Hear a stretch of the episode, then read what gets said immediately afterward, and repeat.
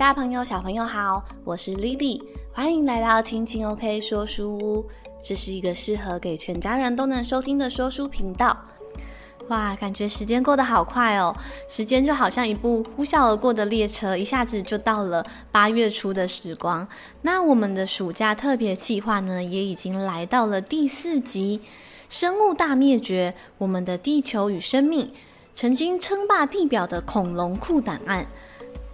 不知道各位大小朋友有没有看过《侏罗纪公园》？我小时候第一次看到这部电影的时候呢，就是跟我哥哥两个人为之疯狂，就觉得哇，恐龙好酷哦！对，然后也开始认识恐龙。虽然呢，对于恐龙有很多想要知道的事情，但是呢，对于这个巨大的生物呢，就是曾经存在地球上这件事情，就是既觉得神秘呢，又觉得陌生。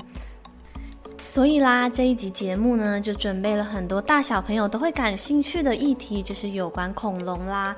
我们将会从一开始地球是怎么存在生命，那这些生命曾经在地球上生活了这么久，那曾经这么巨大的恐龙，感觉在地球表面上全部都是他们的生活圈。那为什么这个感觉看起来非常厉害的恐龙，最终却也消失在地球上了？那地球曾经经过非常多次的生物大灭绝，那直到恐龙的消失，人类的出现。那这之中发生了什么事情呢？那就让我们一起来听一听这集的节目吧。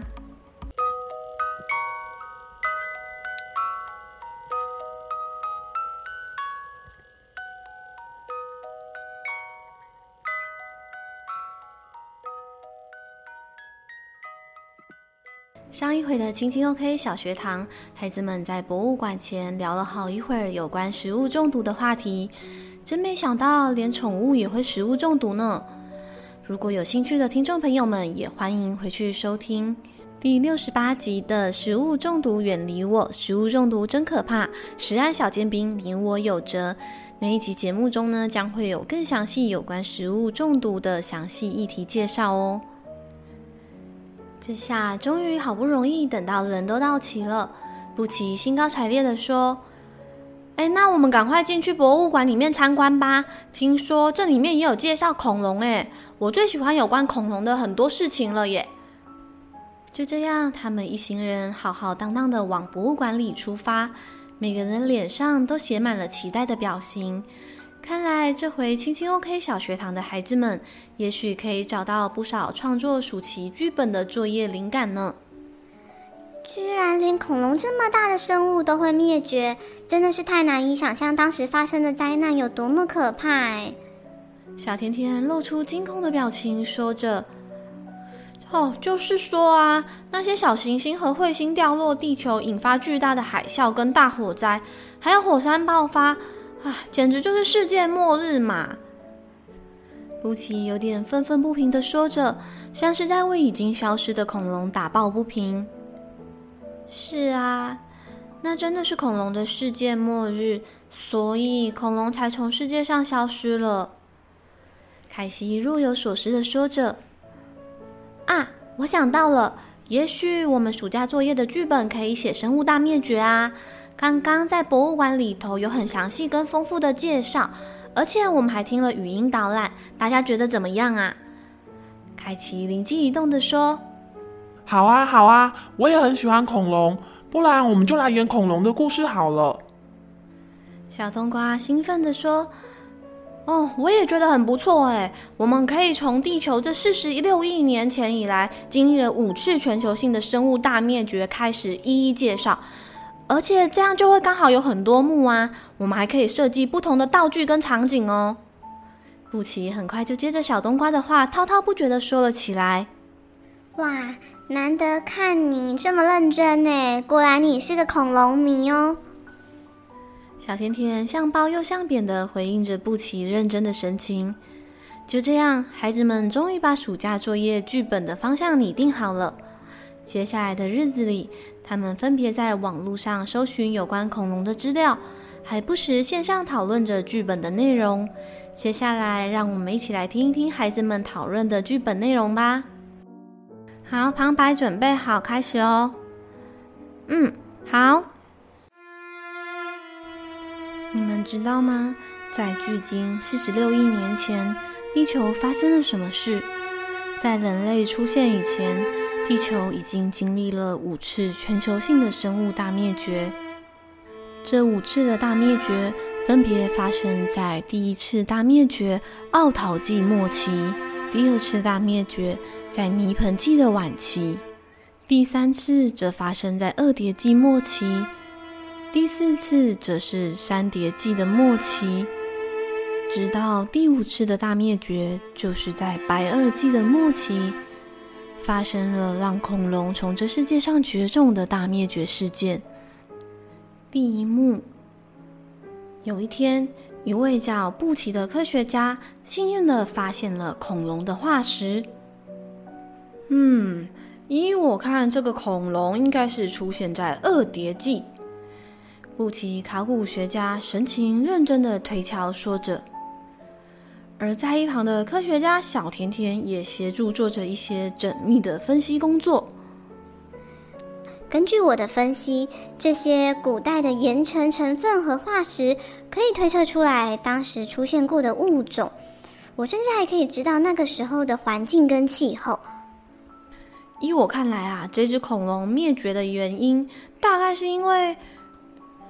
就在考古学家布奇准备说话的时候。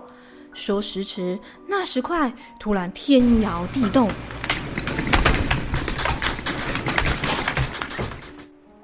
地下炸出了绚烂的光芒。转眼间，在考古现场的所有工作人员都被吸进了一个奇妙的空间。当大伙们都还惊魂未定的时候，小甜甜竟然发现他们穿越了时空。第二幕，第一次大灭绝。第一次大灭绝发生在奥陶纪末期，距今四亿四千三百万年前。天啊，怎么地上都光秃秃的一片？小甜甜惊恐地说：“因为他们放眼望去，看不见任何生物在陆地上，只有海岸边有些平铺在地面上的植物。”别怕，跟我来吧。我带你们去看动物们大都在哪里呢？就在一群人都还摸不着头绪的时候，一个野人跑出来说话了。原来他也是不小心穿越时空来到奥陶纪末期的环保主义者小冬瓜。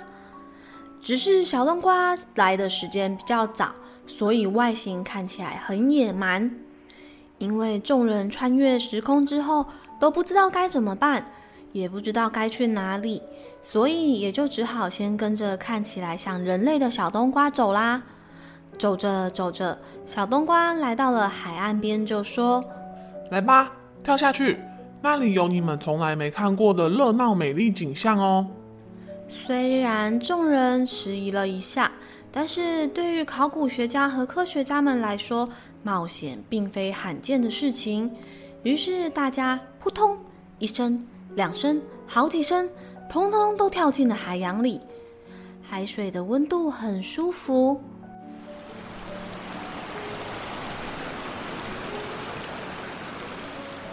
有些凉凉的，但却不会太冰冷。就在这个时候，他们看见了过去只能在图鉴上看到的三叶虫、房角石、海蝎、海百合和一种叫做萨卡斑甲鱼的脊椎动物。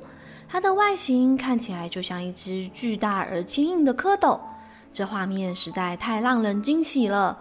哇，我们好幸运哦！这里真的是奥陶纪的海洋里，因为大部分都是无脊椎动物，我们还可以看见萨卡斑甲鱼这样的脊椎动物，真的好幸运哦！考古学家布奇的情绪已经从原先的惊慌失措来到了兴奋。哇，那个还有。那个房角石也大得太让人难以置信了吧？图鉴上大约才长达六，呃，不是九公尺，现场看到感觉更大了。可能是因为我们人类真的太渺小了吧？科学家小甜甜也接着说：“这些考古学家跟科学家们简直是大开了眼界。”然而，突然间天云变色。海水的温度和外在的气温急剧迅速下降，陆地上也突然覆盖上厚厚的一层冰，真的好冷，好冷！海平面变得越来越低，越来越低，浅海几乎都已经干涸了，海洋中的生物一一消失。啊！难道这就是发生在奥陶纪末期的第一次大灭绝？当时百分之八十五的物种都灭绝了，那我们是不是也难逃一死？野人小冬瓜发出了哀嚎声。这时，一只扇叶虫如海底战舰般的游向他们。这是一种从寒武纪就已经出现在地球的生物。快上来我的背上吧！快点上来，快点上来，我来带你们逃生。山叶虫凯西竟然开口和他们说话了。凯西强壮的身体覆盖着骨甲，除了防御以外，还可以攻击，真的是超特别的。啊，不管三七二十一了，快上去吧，快上去！一群人为了逃生，全都跳上了三叶虫凯西的背上。第二幕，第二次大灭绝。时间在奥陶纪的末期，大灭绝结束以后，展开了志留纪和泥盆纪。泥盆纪的鱼类大爆发，海洋里有很多盾皮鱼类、肉鳍鱼类，各式各样的鱼类称霸海洋，而陆地上的植物也越长越高，甚至把根深入了岩石，造成了岩石的崩解。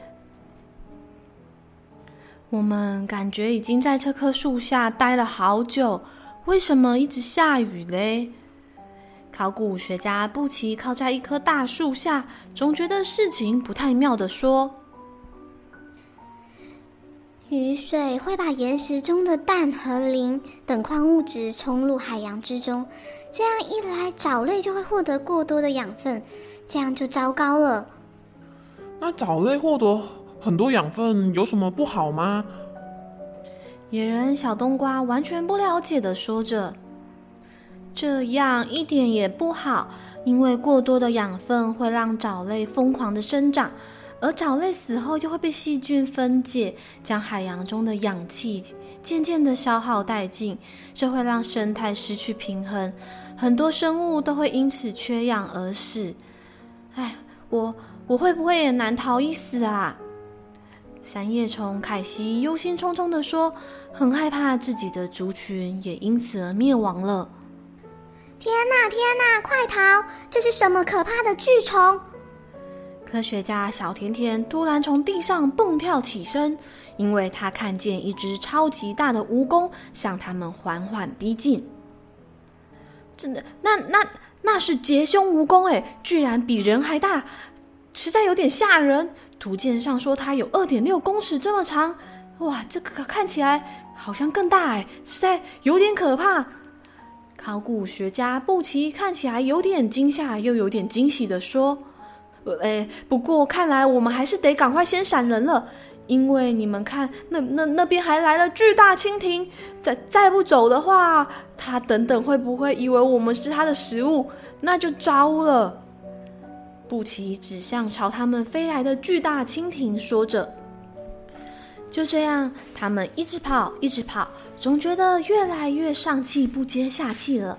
空气中的氧气越来越稀薄，感觉就快要窒息了。”泥盆纪的晚期其实持续了很长一段时间。就在他们一群人跑到快要断气的时候，他们突然发现了周围的环境因为缺氧的缘故，很多动物都纷纷死亡了，造成了第二次的大灭绝事件。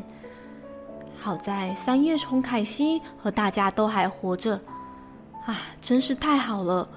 十里逃生之后，大伙来到了石炭纪，这里的环境潮湿多雨，有许多大森林，到处都是蕨类的植物。甚至还看到了有点熟悉又有点可怕的蟑螂，但是相比之下，在石炭纪更可怕的应该是巨大体型的虫子，像是刚刚遇见的节胸蜈蚣和巨脉蜻蜓等巨大动物。没想到我们居然活到了石炭纪，我真想遇见传说中的那个塔诶塔塔利怪物，对，就是塔利怪物。考古学家布奇在说这句话的时候，意外的亢奋，嚷嚷着：“塔利怪物，究竟什么是塔利怪物啊？”我我做科学研究这么久，好像也没有听过什么是塔利怪物哎，那是什么呢？对啊，那怪物会会不会把我们给吃了啊？一群人对于布奇口中的塔利怪物，既好奇又有点恐惧。你们没听过塔利怪物吗？那至今依然是一个谜团呢，因为它的外表跟许多其他的动物完全不一样。所以呢，化石在一九五五年被发现以后呢，一直没有办法将它分类。它应该会活在热带沿海附近，体型不大，大约八到三十五公分左右吧。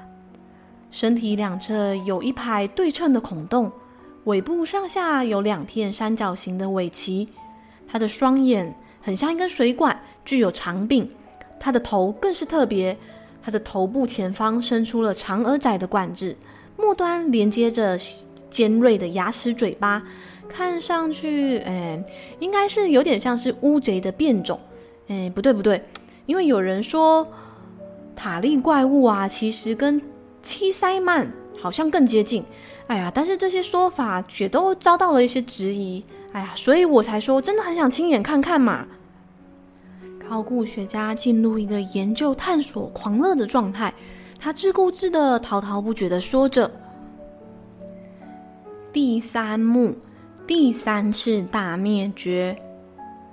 石炭纪过后，进入了二叠纪，距今两亿五千一百万年前的二叠纪末期。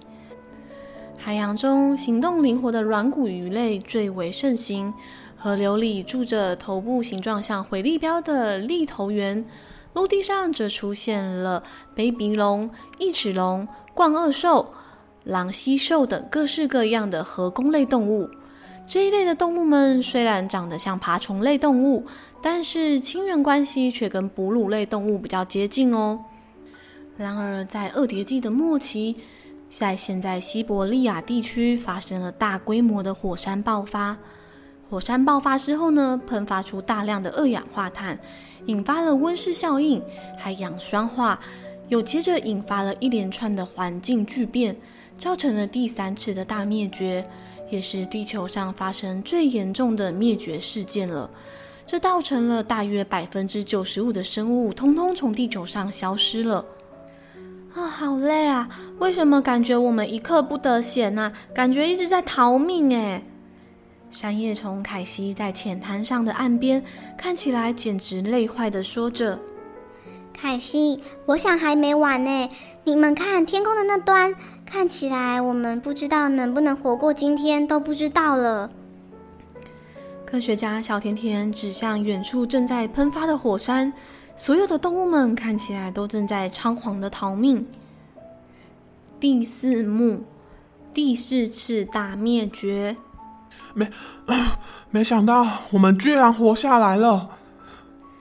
野人小冬瓜气喘吁吁的，一边欢呼说着：“哦，可是我们现在在哪里呀？这里怎么觉得很干燥，好热？这里是沙漠吗？快给我水，好渴哦！或者是来一只骆驼带我去绿洲休息啊？”嗯，依我看，如果我们刚刚经历了大灭绝历史脉络来看。我觉得现在我们可能还没有回到我们的世代哦，我们现在可能是在三叠纪的末期，我们应该是在盘古大陆，所有的大陆都飘连在一起，连在一块了。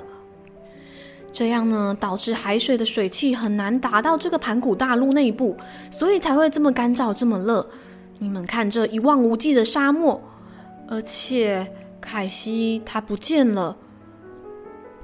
考古学家布奇四处张望，寻找三叶虫凯西的身影。只可惜，在这么炎热的沙漠里，大概是很难再看见三叶虫凯西了。凯西，凯西，他曾经救过我们，现在自己却不知道是死是活。小甜甜莫名难过的说话，表情看起来已经快哭了样子。哎，别难过了啦！生死有命。虽然大家一起经历过这么多的事情，但不管是任何的生物，还是凯西，又或者是我们，其实都有自己的命运。就连这颗叫做地球的星球也是啊。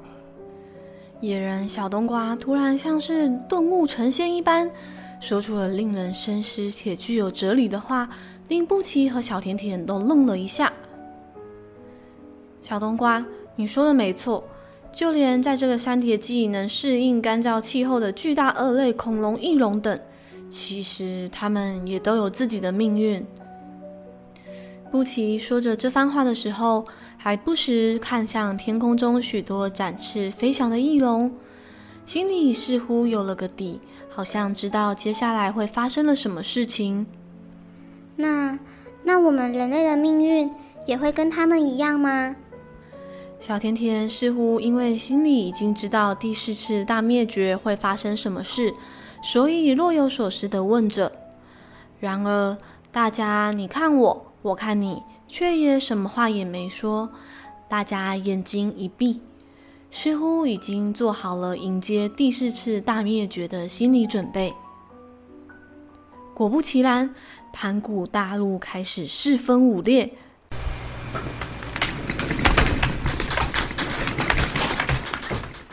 这一列不得了了，接二连三的地震，大规模的火山爆发，造成了第四次的大灭绝，造成了地球上百分之七十的物种统统死亡了。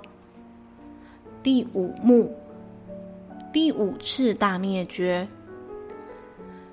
当所有的人再次醒来，发现身处的气候十分的温暖舒适，茂密的森林遍布全球。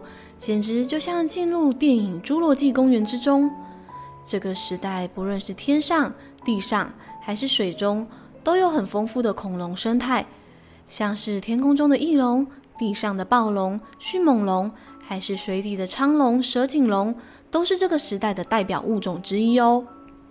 哇，看来我们有很多机会可以见证恐龙活过的地球了耶！虽然旅程充满了危险。但是能亲眼看见在地球上活了一亿多年的恐龙，这可不是人人都有的机会诶。考古学家布奇振振有词地说着：“那我们去海里看看吧。既然出现了海洋，我在想，三叶虫凯西会不会在那里呢？”小甜甜心急如焚地提议着，她好希望可以再一次见到凯西。于是呢，一群人又潜入了水中。首先，他们看到了在侏罗纪里特别兴盛的蛇颈龙，它的脖子又细又长。接着，他们又看见远方有一个巨大的身影，但那身影看起来不像三叶虫。就在大家纳闷之际，远方的身影逐渐清晰。天哪，那居然是海中的顶级掠食者沧龙！它的牙齿非常的锐利，大家吓得仓皇而逃。可就在这个时候，苍龙好像突然被什么东西惊动到了，它也开始往另一个方向逃走了。没过多久，整个地表感觉都被撼动了，一颗巨大的陨石撞击了地球，大量的烟尘瞬间笼罩了整个天空，地球变得暗无天日，好暗好暗。植物也因为全都照不到太阳，全都死光了。动物们因为缺乏食物，也纷纷相继死亡。最后，所有的人全都忽然倒地，失去了意识。当他们再次醒来，又回到了考古的现场，这一切就好像做了一场好长好长的梦哦。在模糊的印象中，他们记得最后一幕，看见了一颗直径大约十公里的小行星撞击了地球。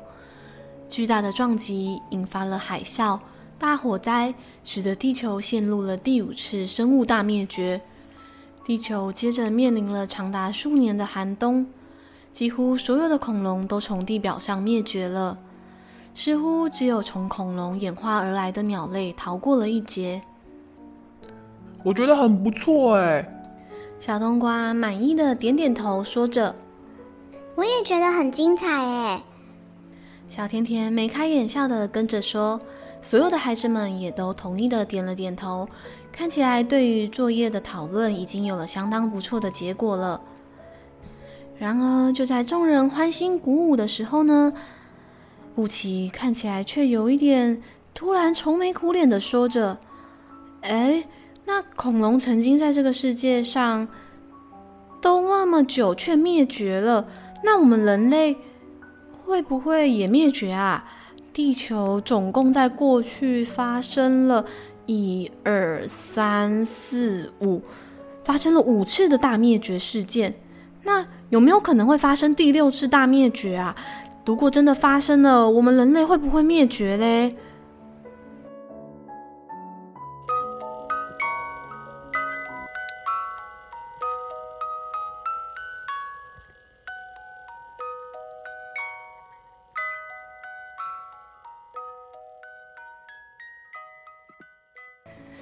那各位大小朋友，这一集的故事呢，就先到这边告一段落。那你们觉得这个地球上啊，真的有可能在发生第六次的生物大灭绝事件吗？刚刚故事里头啊，有五次的大灭绝，这五次的灭绝呢，让曾经称霸地表的恐龙都在地球上绝迹了。那我们的人类是如此的渺小，却在出现在这个地球以后，造成了不少的破坏，因为人类无止境的开垦山林啊。破坏了一些原生动物它们的栖地，也造成了很多的污染。这些问题啊，像是地球暖化、海洋酸化这些严严重的问题，其实都已经导致了很多物种快速的消失。其实科学家们也都很担心，就是这会不会造成人类面临第六次的生物大灭绝？在过去五次的大灭绝故事之中啊，我们知道了，即使是过去曾经最成功、最占优势、分布最广的物种，也有可能会在地球上消失不见。地球上的生物啊，其实都有相互依存的关系。如果大部分的物种都灭绝了，其实人类也很难独自生存下去。所以啊，我们人类更应该重视整个生态的平衡，禁止过度捕捞海洋的资源，在于原始森林里设立动植物保护区，并明定相关的保护法规，像是不可以乱垦山林啊，在工业的开发上也要呼吁工厂们不可以随意排放废弃物或者是污水。其实当然还不止这一些，有很多更多具体的作为，我们可以一起思考。那生活中，我们还有一些小地方可以让我们从身边开始做起，像是做好分类回收，减少使用一次性的塑胶制品。那关于塑胶的一些相关议题探讨，也可以回去听我们暑假特别企划的第二集《减塑新生活》。在那一集之中呢，有谈到一些爱护环境啊，如何减塑的议题。所以啊，说到底啊，就是自己的地球自己爱护，要不然的话，嗯，会不会在很多年以后呢，地球的主人就改朝换代了？那那些未来的主人会不会在挖土里的化石的时候，挖到了人类的化石以后说：“哎呀，我们千万不可以像他们一样短视尽力，破坏了自己适合生存的环境。”哎，那有关生物大灭绝呢，大概就先探讨到这边。那等等，节目还没完哦！这一集的青青 OK 小学堂要来介绍非常有趣的活化石。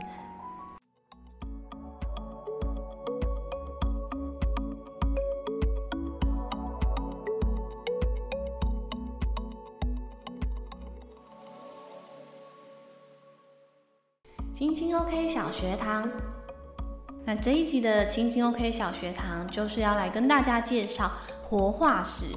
那在过去地球的历史脉络来看啊，曾经出现过很多的生物，虽然呢有一些都已经消失在这个世界上，但是呢仍然有一些物种，它们虽然相继繁衍下来，但是从古代呢到现在，它们的外表有着天差地远的差别。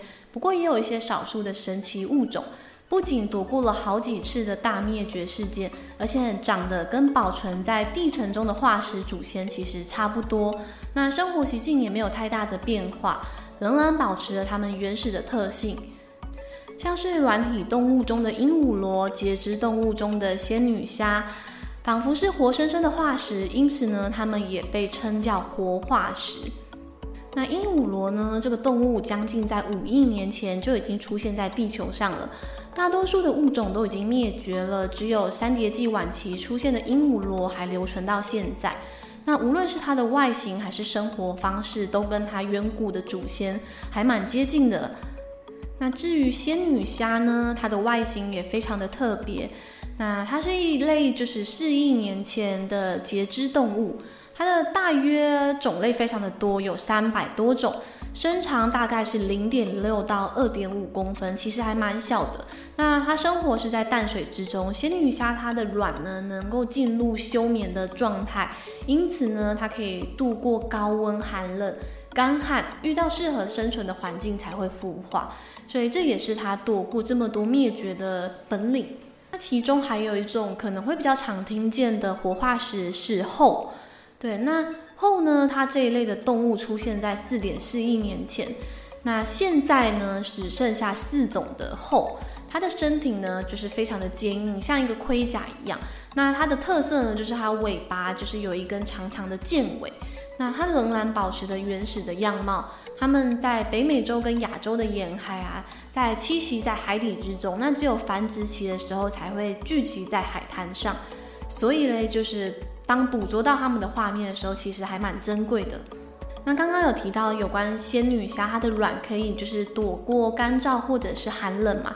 那这个时候我就想要特别提一个，就是也是当今的活化石，就是我第一次看到是在 YouTube 的影片上，是介绍非洲的肺鱼。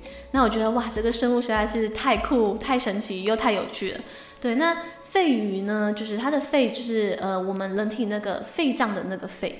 那它是大约在四亿年前就出现了。那它是最原始的肉鳍鱼类，在三叠纪的时候呢，它的种类非常的多样，非常的丰富。可是其实到现在大概只剩下六种。那它的身长最长可以达到两公尺这么长。那有一些肺鱼呢，它是可以用细长的胸鳍跟腹鳍来爬行，所以就是它们嗯。在旱地呢，就是没有水的时候，一样可以就是向前移动。那当河水干旱的时候呢，它们很神奇，他们会用粘液把自己包裹起来，就是有点像是进入休眠的状态。那当这个泥土度过了旱季之后呢，就是它们才会再度复活。对，我觉得真的是生物之中，它们很特别、很不可思议的生存本领。那除了海洋之中那些珍贵的活化石以外，在陆地上啊，还有一些两栖类的活化石。那像是紫蛙，紫色的青蛙，但是其实它从照片上看起来，它的身体并不是那么鲜艳的紫色，就是我觉得反而有点像是咖啡色，深咖啡，然后带点紫。那有关紫蛙的踪迹呢，其实是一直到二零零三年才在印度的西高山山脉上被发现。它们的雌性身长大概是七公分，雄性的话体型只有雌性的三分之一，头部比青蛙还要小。那它们会生活在地底，那吃白蚁为生，那只有雨季的时候才会到地面上繁殖，大约繁殖期也才两个星期左右。那这些珍贵的活化石呢，其实都是很多考古学家还有科学家他们研究的对象。那它跟我们共存在这个现在现今这个社会里面，其实我觉得是一件非常值得感恩，也很神奇，也很不可思议的事情。那科学家们他们认为啊，其实活化石这个这些生物，它们依然一直不断的在改变，才能适应现在的生存环境。跟远古的化石其实虽然有可能早就已经是不同的物种了，但是这些珍贵的活化石，它们保存了古老的形态，看起来很特别，却也可以让我们推测古老生物的生存方式，了解生命的演化进程。那在节目的尾声呢，想要分享我最近刚好去听一个演讲，听到一句话，那跟本集的节目呢也蛮呼应的。